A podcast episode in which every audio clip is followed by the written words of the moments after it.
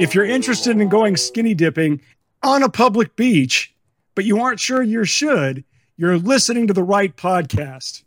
I am Fort Worth Star Telegram columnist Mac Engel, and I'm here to give you some useful tips and advice on skinny dipping in public beaches because I just did it. Let me set the scene. It's the second week of August, and it's a serene, empty beach in Northwest Florida. Again, it's empty. This is the last night of a beach vacation, and for, for the fourth straight night, I've walked down to the water to enjoy a completely dark, serene beach that is empty. Empty as in, I don't see anybody else on it. Like everybody else, I love the water and specifically its soothing sounds. It's a low season here. So, again, there's not that many people even on the beach, even in the middle of the afternoon. It's the last night of this vacation, and there's almost completely full moon over the Gulf of Mexico. So I walk out to the water to contemplate my laundry list of horrible decisions. Other than the moon, it's dark. And by dark, I'm talking like Wes Craven horror movie dark. I'm standing in about, um, I don't know, an ankle foot of water, and I'm thinking, I should go skinny dipping. I'm 49. I should do this. No one's here. No one's going to see me. I fight with these thoughts and this momentous decision for the better part of three minutes before I run up out of the out of the water, uh, across the beach to the beach house to get a towel. Now I am all in on skinny dipping. Walk back to the beach, take off my shirt, my shorts, throw my towel to a giant pile that's about 50 yards away from the ocean which is currently in low tide. In case you've never done this before, skinny dipping does come with a level of vulnerability that takes some getting used to. Uh, it's just you, the way God intended, and the way that nobody else really wants to see you. After about my first 10 steps on the beach, I decide, you know what? I'm gonna run. So I run down to the water. It's a dark beach. There's nobody on it. It's fine. I reach the water. I walk in, not a problem because it's the Gulf of Mexico and it basically feels like a warm bath. For about a minute, I'm enjoying my own personal giant saltwater bath when I look down the beach, down to the east yonder ways, and I see them and I see the lights. There are people on this beach, a beach that has been empty every night. And these people are not that far away. It's here I need to tell you that I have a tremendous amount of respect and fear for the ocean, any ocean. I love the ocean. The ocean scares the hell out of me, and not because I'm convinced that Jaws is really a documentary. It's because I cannot see what's beneath the waterline, and specifically where the sea clown exists as he is trying to kill me. So I have a decision to make right now. I can leave the water knowing that these people who I don't know may see me and my glory. Or I can turn around and wade deeper into the dark water where that sea clown exists. I wait and I wait, and these four losers are walking so slowly, it's like they escaped from an assisted living facility. I'm in Florida. That's entirely possible. Now, even better, I look to the west, the other direction, and I see more people walking on the beach headed my way. Now I'm really stuck. I'm naked. I'm in the ocean. I'm on an empty beach that is not only not empty, but is becoming an MTV spring break South Beach party scene hub. And I'm the keynote speaker at the 2022 Middle Aged Man Naked Convention. So I'm standing there and I'm really irritated. Now I'm mad. At first it was kind of funny. Now I'm mad. Not mad at myself. This isn't my fault. I did the right thing. I did the YOLO thing. Who knows how many more days I'm going to have? So why would I deny myself the pleasure of standing in this warm water naked? I did the right thing. This is their fault. Those two groups of people who are walking forever, which leaves me crouched down here on the water so they can't see all of me and specifically my junk. I don't need any more judgment.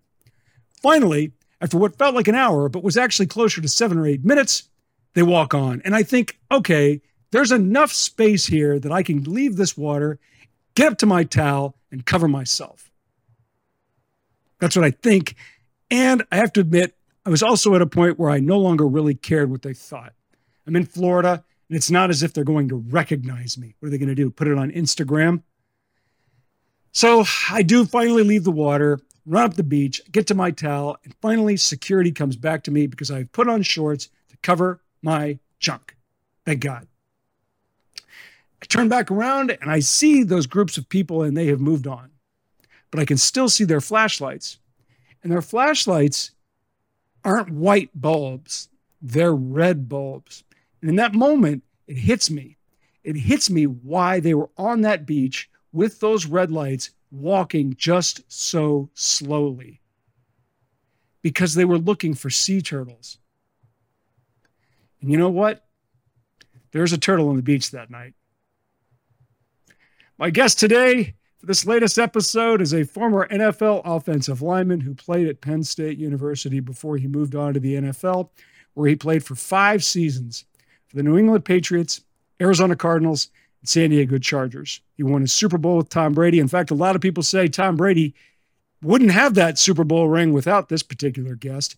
I'm not sure who says that, but I just did. This guy went through absolute hell to play on those seasons, and he will talk about it here on this episode. He's currently a fixture in Southern California, where he is a big part of the Big Rich, TD, and Fletch morning show in San Diego. He's funny as hell. He's bright. He's genuine. And damn it, he's pretty sexy. He is Rich Ohrnberger. That is a good, fine head of hair you got right there. it's hanging in there. That's all I can ask for. How old are you, Rich? Are you 40 yet? No, I'm 36, but I started going gray at 16. You started going gray at 16? I, I saw my first gray hairs at 16. My mom, I guess, went gray really early, and we didn't know that because she dyed her hair our whole young life. So I thought I thought you had brown hair, and then she goes, "Oh yeah," she's like, "That's on my side," and I'm just like, "Well, was anybody going to tell me?" So I had to develop this dazzling personality as a result of all that. Well, like, how much did you get made fun of when you were a kid for having gray hair at 16? Well, it didn't go completely gray. It was, it really, I mean, it's taken its time, but it, at this point, I mean, I'm pretty much like, you know, I just, I just comb my hair and use some water and gel, so it looks a little darker on top. But I mean, I'm gray all the way gray now. But if you go back and look at pictures, like it's almost more noticeable in person than it was in pictures. Like it, it really kind of progressed slowly. So I bought just enough time to get my wife on the hook. did Did you ever think like you know when you look at it? How often do you look at yourself in the mirror? Like you know what George Clooney, George Clooney looks pretty much like that's pretty much Clooney hair. No one's making fun of him. No, you know what? it's funny you mention that because I think uh, I think there used to be such a stigma around gray hair that it was like it made you old, and then like what what happened was at some point. I mean, it worked out to my benefit. At some point, gray hair kind of became cool or distinguished, and so distinguished. I was, I was like, "Whoa, okay, now that's working." yeah, that's what I, I. That's what I am is a distinguished gentleman. Yeah. That's it. Uh, I haven't, you know, you and I've talked off and on for the better part of a couple years, and I don't think I, I haven't asked you this because normally you're the one asking me the questions about the Cowboys and stuff. What does your last name mean, Ohrnberger? What is that? I remember looking it up a really, really long time ago. You can make it up. Make it up. Yeah, and I, and I think it. I think it means uh, I I do think it means uh, uh, this is the truth. Gosh, I it, would, it's something like bar- Baron of Wood. Okay, so yeah, and anyway, you got a winner. Uh, Baron of Wood. a, there's an entendre hidden there somewhere. Yeah, so no one can see that. Uh, so, Rich, how many years have you been out of the NFL now? Uh, since 2014. So quick math, six years. Six years. Six years. Okay, so no, no, it's eight. eight. I didn't want to be rude, but it's eight. It's fine. Don't worry about it. Um, when you left the NFL, you wrote, well, it was after that when Andrew Luck retired, you wrote something that went viral about your injury history and what it took for you to play a game. And it was really well done and it was really revealing. And I recommend anybody look up Rich Ohrnberger, Baron of Wood, and uh, injury history, and you can find it on Google. It's really good. Um, you're in your mid 30s now. How are you doing physically? You know, in in relation to all the injuries and surgeries that you you went you endured from your football career. I'm really good. Oh. I appreciate you asking. It's it's such a subjective thing, pain. Uh, you know, I think I feel to a greater or lesser extent pain uh, every day. Uh, it's just a matter of how much and the variety. you know, sometimes it's uh, you sleep funny on a shoulder, both of which have been, you know, surgically repaired, or you know, you tweak your back picking up one of the kids, which are they're getting bigger by the day, man. I got a seven year old and a four year old, and they're not getting any lighter. And uh, or or you know, you you go hard at the beach, you know, you're you're digging in the sand with the youngsters and all that stuff, or whatever it is. You know, you could pay for things a little bit more uh, as a younger man than maybe you would have had you gotten into finance or you know or or done some of the things that some of my buddies my peers are up to these days. But um, but I wouldn't trade it for the world because the experiences uh, that I've uh, gotten to enjoy while enduring some of the injuries that I had to suffer through, I'm, I'm just I'm just uh, I, I still sometimes kind of look back on all that and, and wonder if it's a life I actually lived. You know, it sort of feels like I read that book once and then put it down, and I'm trying to remember bits and pieces from it for the book report. But uh, but yeah, I, it's it it's I'm good overall health wise. Like you know, you have good days and bad days like anybody else, but I'm I'm good. You played five seasons, and when I was look, I'm never quite sure about this one because I don't know what the qualifications are. Did you play long enough to qualify for the NFL's long term pension and all those different benefits that come with playing either four seasons or a certain number of games on the active roster? Yeah, yeah. Fortunately, it, you know, and I didn't even realize it un, until I had a teammate who leaned over to me during my fourth year, like halfway through my fourth season in the NFL, and goes, uh, "Hey, how many, how many years have you been in yet?" And I'm like, "Uh, four. I said, "This is my fourth season." And he goes, "Congratulations." I'm like, "What do you mean?" And it was exactly four games and uh, four five games into my fourth season, he goes, "You're fully vested. You're fully accrued. You're you get everything retirement than any of anybody else would." And I was like, "Oh my god!" And you you know when you first start, you hear about pensions and you hear about things like that, and you know your hope is just to keep in the league long enough, especially as a fourth rounder, just just survive the roster cuts and stick stick around long enough, or start a whole bunch of games and be undeniable to last that long but I didn't even realize it. And um, yeah, it's important. It's an important threshold to cross because, uh, as you know, uh, but many many people might not.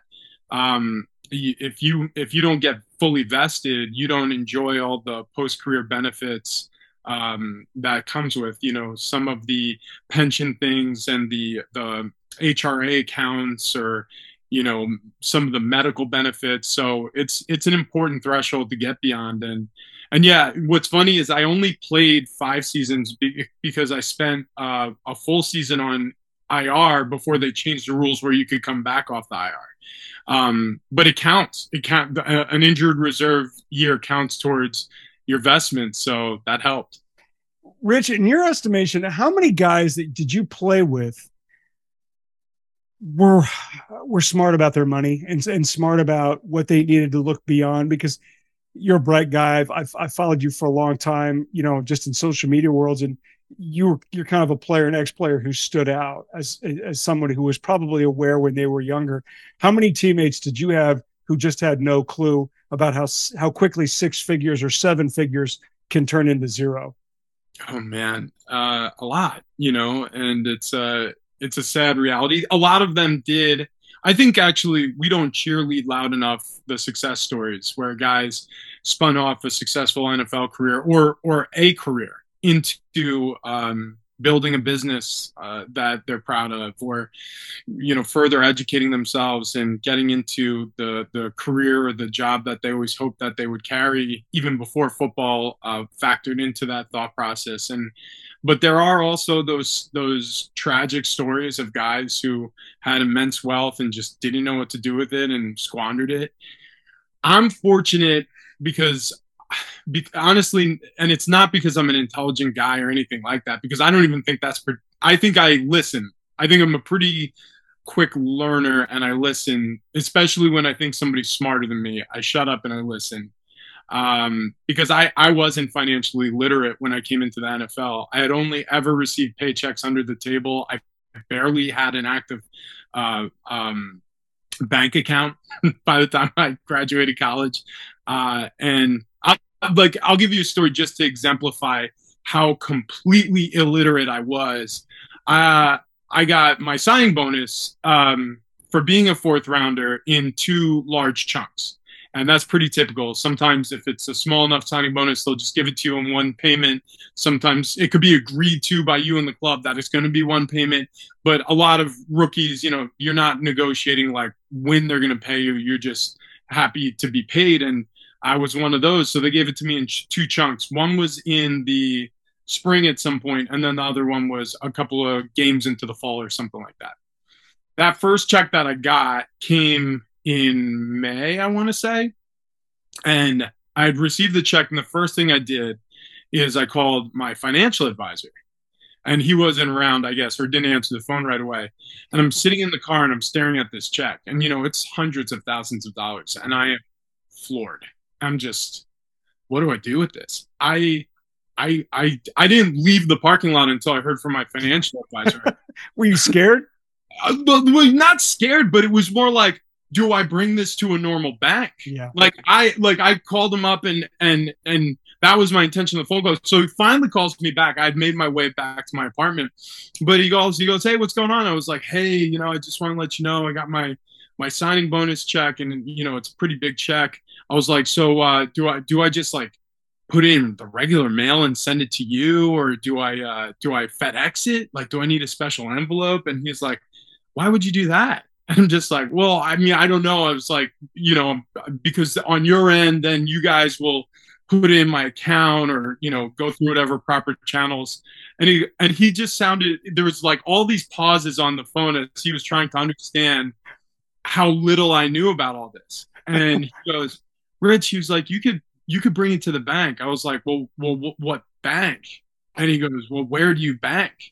And I was like, you mean like where do I have a checking account? And he goes, yeah, Rich. And I was like, oh, uh, Bank of America. And he goes, yeah, so bring it to Bank of America. He was like, look, I'm pulling up your file right now. He was at home, you know, so he's like pulling up my file on his computer from home to get to his work. And he was like, yeah, yeah. He was like, okay, bring it to Bank of America he was like, tell them to put in your checking. And he gave me the last four numbers of that account. He was like, tell them to put in that that account. He goes, and then it'll clear in a couple of days you'll be all right. I said, Is that all I have to do? I just bring it to him. And he goes, Have you ever deposited a check before? And I said, No. And he goes, Well, you're gonna all right. He was like, flip over the check. you know, so you never endorsed a check? I never endorsed a check in my life. He was literally walking me. I was like, okay, R I C H. You know, I, I mean, legit. No, but so, anyways, but but that's that's the platitude that a lot of start at because I grew up working in a deli in high school, cutting cold cuts for people on Sundays you know, probably eating my paycheck in food uh, and getting paid in cash in an envelope. So I had I had zero, and the only money that ever hit my account was my parents moving, transferring money from their Bank of America account into mine during my college years. Like when I ran out of toilet paper, or I lied about that and needed beer money. uh, so so that was that was the extent of financial literacy I had, and I and I was fortunate to surround myself with people who really understood how to invest appropriately and how to budget appropriately, and um, I, I, I, there weren't too many requests of me from family members, which is a huge, huge part of this because you feel you feel indebted to the people who helped you get to where you are. And you see a lot of guys get taken advantage of because of that. And I'm just, I really look, I'm not a smart guy when it came to money. I, I think of myself as much, much more educated now.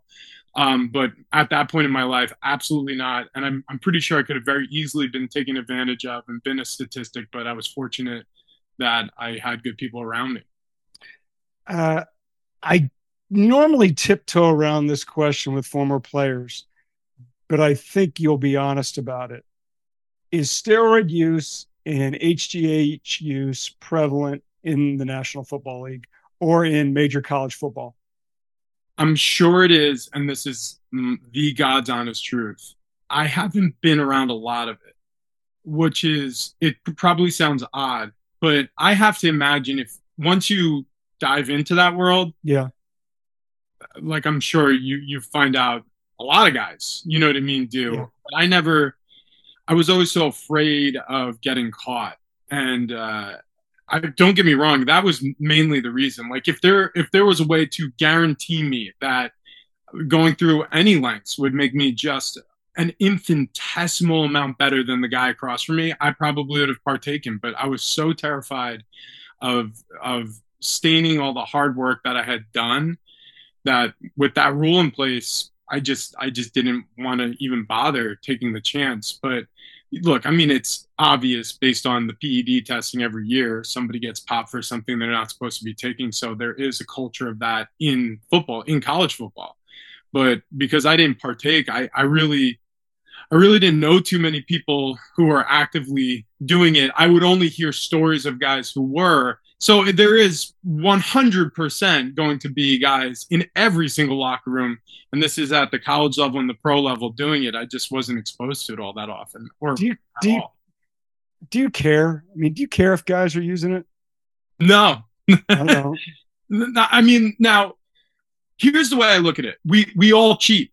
We all cheat a little bit. Like there's margins everywhere. Like I held, I was an offensive lineman. There's rules that say you're not allowed to hold and I held on every single play I played. I promise you that, Mac. Every single play. And I got away with it most of the times, and sometimes I didn't. Now, if I was a much better player, would would my holding calls keep me out of the Hall of Fame one day? No. Um, but but so those were what's the word? Those that was the risk I was willing to take. Um, there are certain guys who that's the risk they're willing to take is if I could just be good enough to earn this money on this next contract, if I could be just a hair stronger, recover a little bit faster from this injury, or run a little bit faster, you know, then, then, then, then, and they're willing to take the risk of getting caught, and I just, I just never was. So I, I don't look at them as bad people, and I don't really mind that they're doing it. I, I just, I just could never. You know, I don't really care anymore if a guy does it. I don't know if I ever really care. The thing that concerns me, and you're a dad, I think the thing that concerns me is that the 16 year old who doesn't know any better and he gets his hands on it and he's doing it and he might be doing some real damage to his body at, at an important developmental stage of his life. But I don't know how you possibly, I mean, I know you're like, well, parents, do your job. There's a lot of good parents out there trying to do their job. I just don't know how you police that. Yeah, you you that's I mean, I I wish I would have tagged my answer with with that part because I completely agree with everything you just said.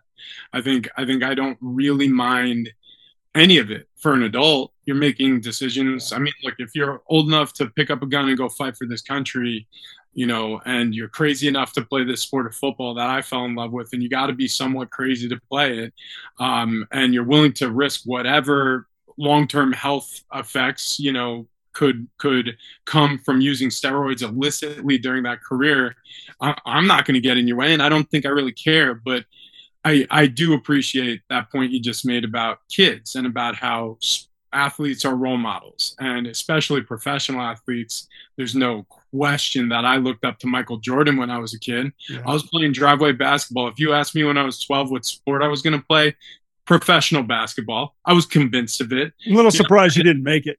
Thank you. Yeah. Thank you. Yeah, because coach screwed you. Just didn't playing look, time.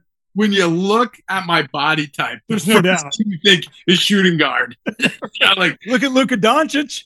Oh no, yeah, no. I mean that guy's a bull. I, I mean, but even him, right? Like what a fascinating um, and and kind of I guess the best way to call him is like this unicorn. Like you know the size and the strength and the ability and the balance. And that's why i looked at jordan when i was a kid. I'm sure a lot of kids who grew up in the 90s looked at him that way. And you're just i mean i grew up in new york. My father was a new york knicks fan. And i had chicago bulls starter jackets and really? chicago bulls bedspread. And you know and and if i would have found out that he cheated to get to where he was i'm sure you know, and it, and it was explained to me that way. I'm sure it would have changed my whole opinion on it, right? You know, and it would have it would have done it would have tainted, you know, how how I did model. I can't. T- I, I had the tongue out in the driveway. I'm shooting, you know, the layups and you know everything. I'm sure it would have had some sort of effect. So that that is the one aspect of all of this conversation that I completely agree with you and I'm raising two young sons now, and one day they're going to get into sports and maybe have some sort of clue as to what dad did. Um, and uh, yeah, you know, I hope I hope those guys they look up to, uh, they do it, you know, quote unquote, the right way, and they never get involved in all that stuff. You played in New England. You played with Bill Belichick. You played with Tom Brady, uh, both of whom have reputations that are unlike few others in in sports really.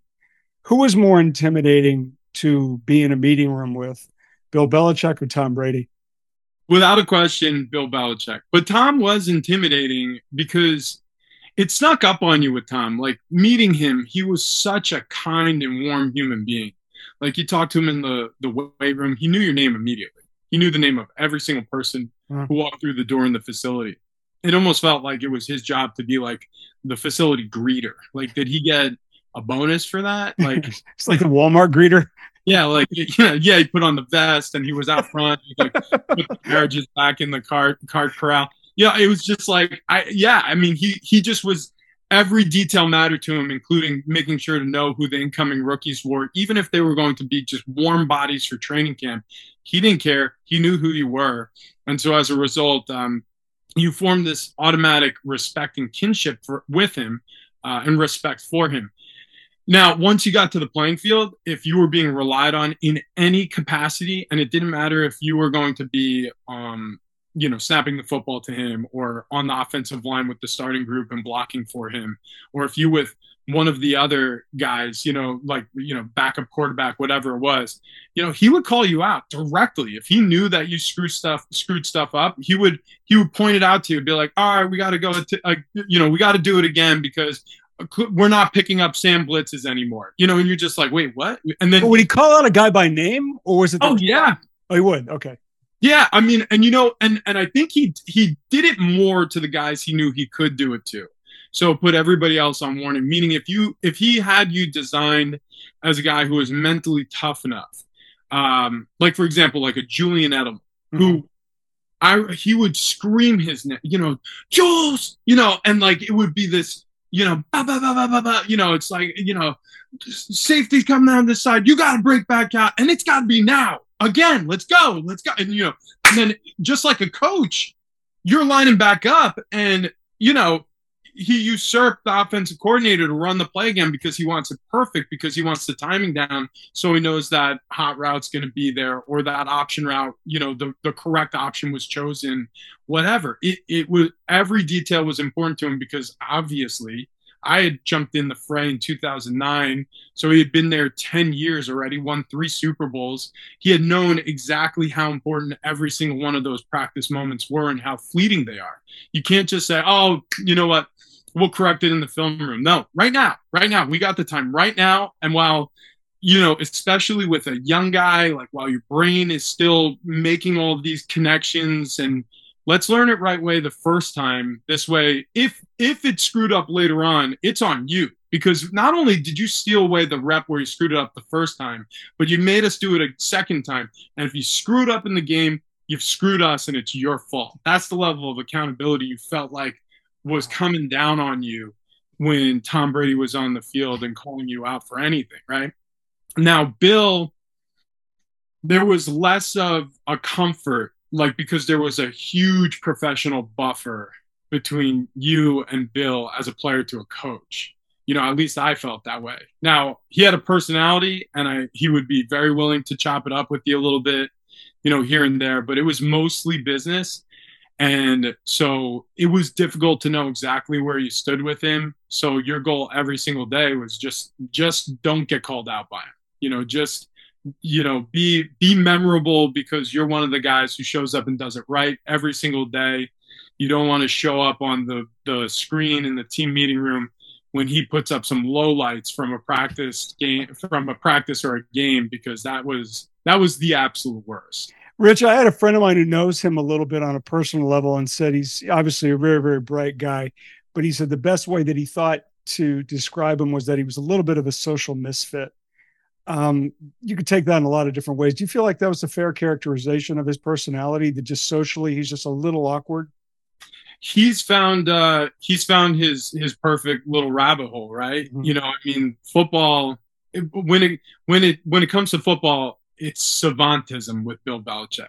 It's it's like you know, it's like going to one of those movies where they're they're they're playing the uh you know the montage of the the the tortured genius who's going through all the paperwork and and then you know taking the test or you know some musician who just looks at the keys on a piano and just like you know he, uh, where, where the rest of us see a box with you know strings and keys they see music. Like that's that i think you know just the way he was raised by his dad um and who was a football man and a historian at, at least as as it you know it's been described to me. I've never met him but um he fell right into that pathway man. And uh and so in in his realm like when you talk football with him you, there's there's no like he knows everything. You know what i mean? So every question you have can be answered. If you're uh, intelligent enough to like hang on the level with him like you could go as deep and as far as you want to. If, if you know a little bit about history he'll educate you even further than you could ever imagine.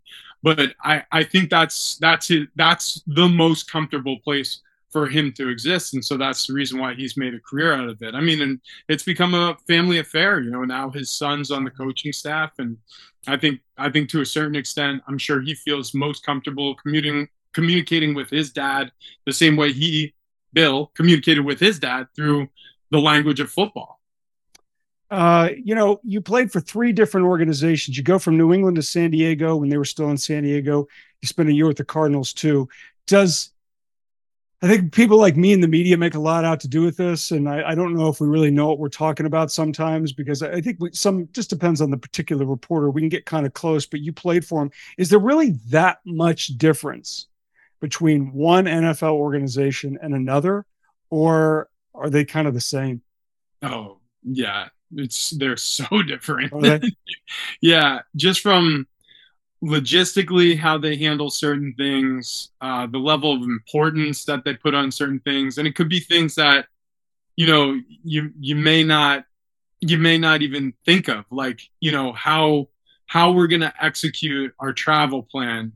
You know, there are certain teams I, I was on where nothing was explained and you just sort of followed the herd you know, because everybody's been used to it. And then there are certain, you know, head coaches who would literally take meeting time to explain exactly how everything is going to go from the moment you know you leave the practice field to packing your bags for the equipment trainers to you know the TSA pre-screening to the food that's going to be available to you on the travel. Like it's it really is through the lens of what head coach you have. And then also the the level of contribution the owner is willing to make. Because you know you look at it from any business standpoint um, you walk into certain chain restaurants and certain r- regional owners they they run a really good shop and you know and it just feels like the service is better and the food's better and the environment's cleaner you know and then other region the other regions or other restaurants you walk into even though it's under this banner this national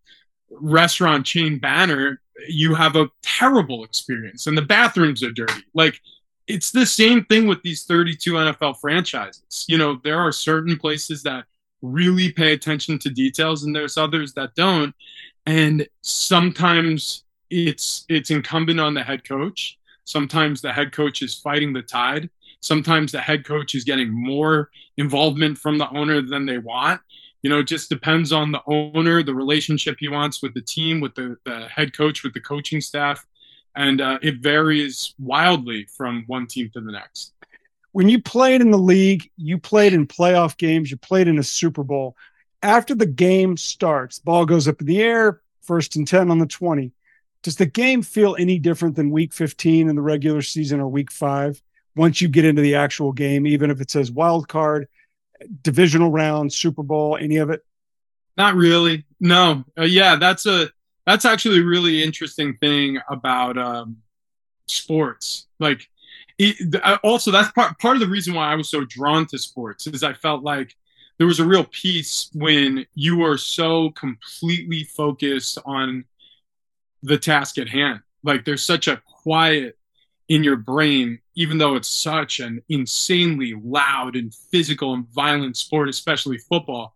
Uh, and but all sports are that way. I mean, basketball, there's whistles blowing, the, the the sneakers are screeching, you have fans in the background. I mean, baseball, you're dealing with just ambient noise constantly. But for whatever reason, as soon as you're it's your turn to be on the field, it's your job to be on the field you just get locked into this place that I'll never be able to replicate again. You just get lost.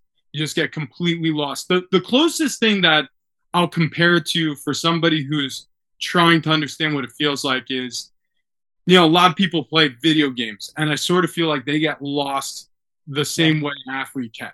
Like you sit in front of that screen and all of a sudden, you know, you started playing and it, the, the sun was out and then all of a sudden it's 10 o'clock at night and you're like, whoa, what happened?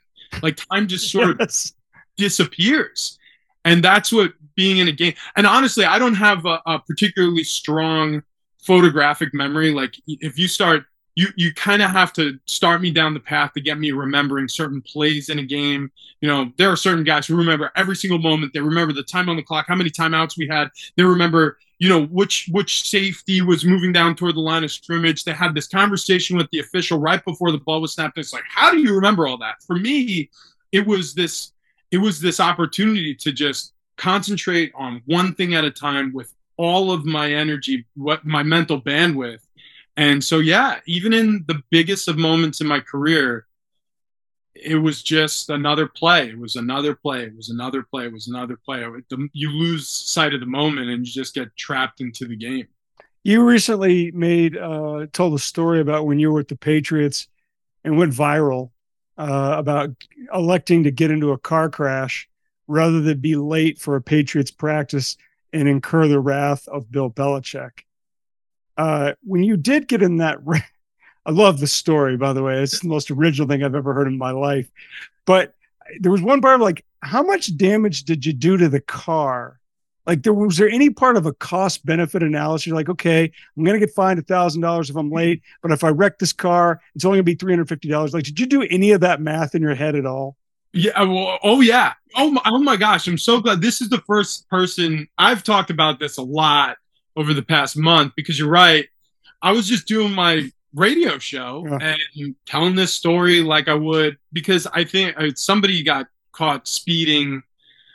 I think it was Marquise Brown. Marquise Brown got caught speeding during um, Arizona Cardinals training camp, and he got caught at like 7 a.m. on a Wednesday. I was like, Buddy was, was flying, by the way. Yeah. Oh, yeah. Dangerous, right? Yep.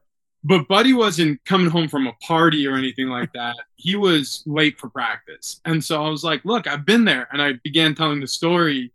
But yeah, when I was rolling down that hill and realized I looked at the clock on my car, I was like, oh no, I'm, I'm going to be late by 10 minutes. Like there's just no conceivable way I get there. Even by the skin of my teeth, there's no chance it's over my career's potentially over. I start thinking about the deli I was telling you about, cutting cold cuts again. Like I figure I'm gonna have like a Marlboro Red hanging out of the corner of my mouth. I'm gonna be, you know, hucking somebody's baloney, just telling them about, yeah, I once had a chance with the Patriots. Like, you know, it was that was that was gonna be my life. Like that right.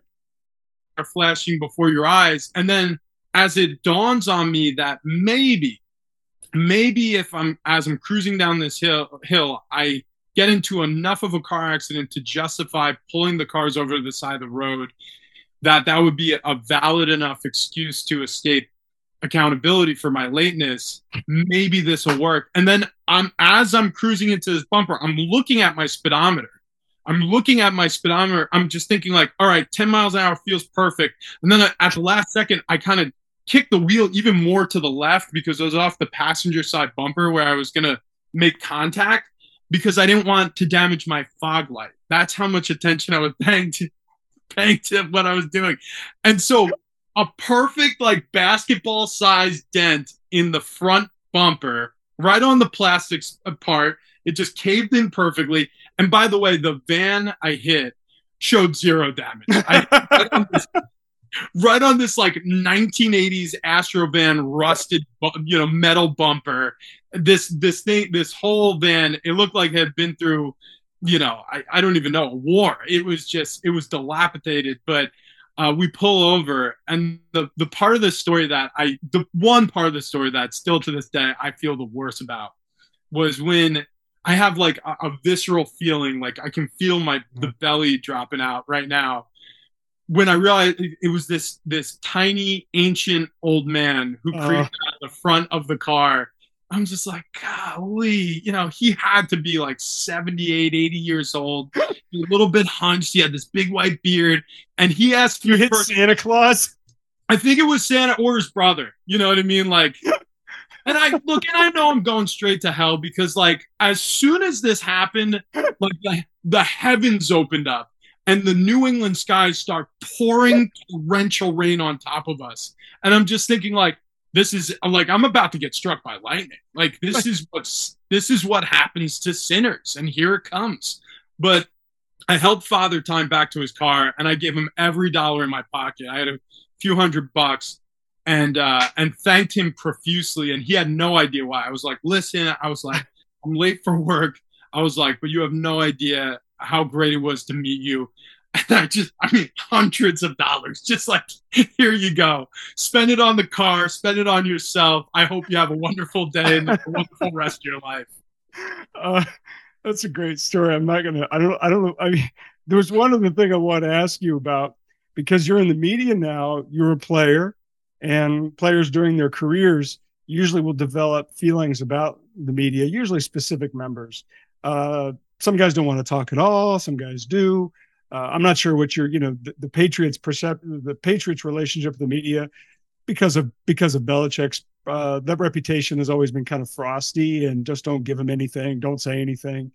Um, you know, now that you're on the other side of this big giant circus, what would you, how would you critique uh, the media that covers and and and by extension markets the NFL? Like, what do we do well, and what do you say? You guys suck you're way wrong here, here, and here?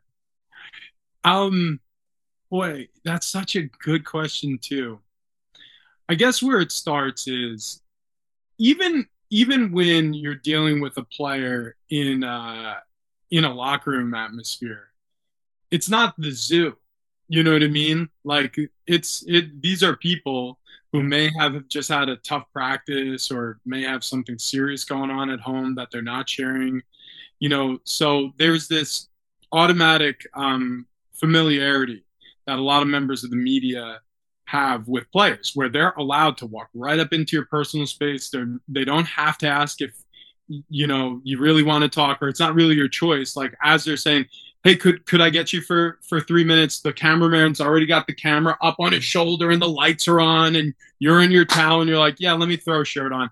You know it's just like you know and if you don't you're you know you're the jerk. Yeah. and so that was one of the things that you saw a lot. The the guys and the women who went out of their way to establish a relationship with you, who came over to you and just chopped it up with you, BS with you, even when they weren't looking for a scoop or a story, just because they saw you from across the room, just like, hey, you know, you remember we were talking about um, you played lacrosse, right? You, okay, I'm glad I remember that way because my my nephew just started playing it. Everything he said is true. Like, you know, he loves it, and you know, it's physical enough, and you know, soccer was too boring, and all of a sudden you're like, man, I'm connecting with somebody, with a person. It's not just a job. It's like how you would treat a coworker. And that's that's what we are. The media and athletes you're truly coexisting together because obviously the media um, has uh, anybody who works in the media, I should say, has a, a, job to tell to tell the story of the fan of the player to the fan or the fan back to the player frankly because we read it too. Um, and and our job part of our job description is to is to work well with that with that arm of of of the business. And so that's one of the things is never lose sight of the fact that you're dealing with people.